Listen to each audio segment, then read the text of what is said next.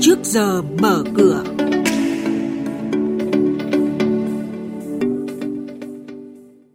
Thưa quý vị, doanh nghiệp mong được tiếp tục giảm thuế giá trị gia tăng trong năm 2024.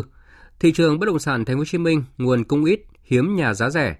Phiên giao dịch chứng khoán ngày hôm qua, áp lực giá bán tăng, thị trường giảm điểm mạnh là những thông tin đáng chú ý trong chuyên mục trước giờ mở cửa ngay sau đây. Thưa quý vị và các bạn, Chính phủ vừa giao Bộ Tài chính ra soát chính Quốc hội kéo dài thời gian giảm thuế giá trị gia tăng VAT tới giữa năm 2024, tức là thêm 6 tháng thay vì kết thúc vào cuối năm nay. Chính sách giảm thuế VAT 2% đối với hàng hóa, dịch vụ đang chịu thuế suất 10% nhằm hỗ trợ doanh nghiệp, người dân, đồng thời đẩy mạnh kích cầu tiêu dùng.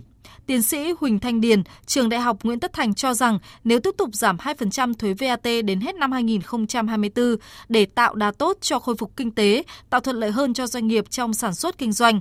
Việc giảm thuế VAT không chỉ hỗ trợ người tiêu dùng, hệ thống bán lẻ mà còn góp phần thúc đẩy sản xuất của doanh nghiệp phải mở rộng thêm tiền tệ đó để cho người dân họ có có cái cơ hội tiếp cận với tiền để chi tiêu. Cái người dân mà giảm chi tiêu một phần là do cái thu nhập họ không có ổn định. Nếu mà doanh nghiệp là là cái hoạt động sản xuất tốt á, người ta sẽ có thêm cái thu nhập ổn định thì người ta sẽ mạnh dạng vay tiền. Để mà chi tiêu doanh nghiệp thì cũng mạnh dạng vay tiền để đầu tư. Như vậy thì kinh tế nó sẽ khôi phục theo báo cáo thị trường bất động sản quý 3 năm 2023 của Saview Việt Nam, tại thành phố Hồ Chí Minh số lượng căn hộ tung ra tập trung chủ yếu từ một dự án đã có tại thành phố Thủ Đức, quận 9 cũ, chiếm 74% tổng lượng cung ra thị trường.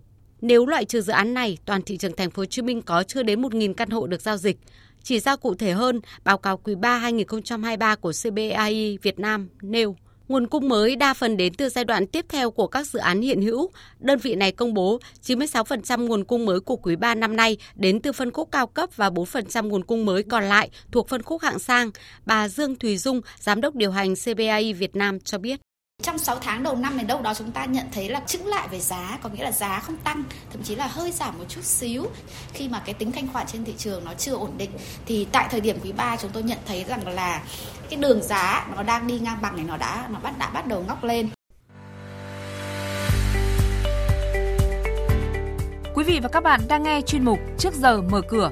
Thông tin kinh tế vĩ mô, diễn biến thị trường chứng khoán, hoạt động doanh nghiệp niêm yết trao đổi nhận định của các chuyên gia với góc nhìn chuyên sâu, cơ hội đầu tư trên thị trường chứng khoán được cập nhật nhanh trong trước giờ mở cửa. Chuyển sang thông tin một số doanh nghiệp niêm yết. Bức tranh kết quả kinh doanh ngành chứng khoán trong quý 3 năm nay dần hé lộ với gam màu tương đối khả quan. Hiện đã có 6 công ty chứng khoán tài chính thực hiện công bố báo cáo tài chính quý 3 và 9 tháng, trong đó đáng chú ý với khoản lợi nhuận tăng khá. Chứng khoán Dòng Việt, mã chứng khoán là VDS, công bố báo cáo tài chính riêng quý 3 năm nay, ghi nhận kết quả tổng doanh thu hoạt động tăng 32% so với cùng kỳ, đạt 245 tỷ đồng. Chứng khoán Agribank, mã chứng khoán là AGR, vừa công bố doanh thu hoạt động quý 3 đạt gần 100 tỷ đồng, tăng 19% so với cùng kỳ năm trước.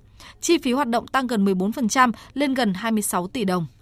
Ngân hàng Thương mại Cổ phần Việt Nam Thịnh Vượng VPBank đã công bố nghị quyết của Hội đồng Quản trị phê duyệt ngày đăng ký cuối cùng thực hiện chi trả cổ tức năm 2023. Theo đó, VPBank sẽ chia cổ tức với tỷ lệ 10% bằng tiền. Ngày đăng ký cuối cùng thực hiện chi trả cổ tức là ngày 10 tháng 11 năm nay và thời gian dự kiến thực hiện chia cổ tức là ngày 20 tháng 11 năm nay. Trước đó, ba lãnh đạo ngân hàng cũng nhiều lần khẳng định sẽ dành khoảng 8.000 tỷ đồng từ nguồn lợi nhuận năm 2022 để chia cổ tức trong năm nay. Chuyển sang tin diễn biến giao dịch trên thị trường chứng khoán. Thưa quý vị, phiên giao dịch hôm qua, áp lực bán tháo xuất hiện từ khá sớm trong bối cảnh nhà đầu tư thận trọng về khả năng chỉ số điều chỉnh sau chuỗi phiên tăng điểm trước đó. Thị trường giao dịch khá ảm đạm khi VN Index giao động ở biên độ hẹp. Tuy nhiên, VN Index chỉ thật sự lao dốc ở phiên chiều khi hàng loạt lệnh bán giá thấp xuất hiện ở nhóm cổ phiếu có vốn hóa lớn, sau đó lan sang nhóm cổ phiếu vừa và nhỏ. Kết phiên chiều qua, VN Index giảm 13,31 điểm, còn 1.141,42 điểm. Độ rộng thị trường được nới rộng đáng kể với 393 mã giảm so với 114 mã tăng. HN Index giảm 2,59 điểm, còn 236,46 điểm.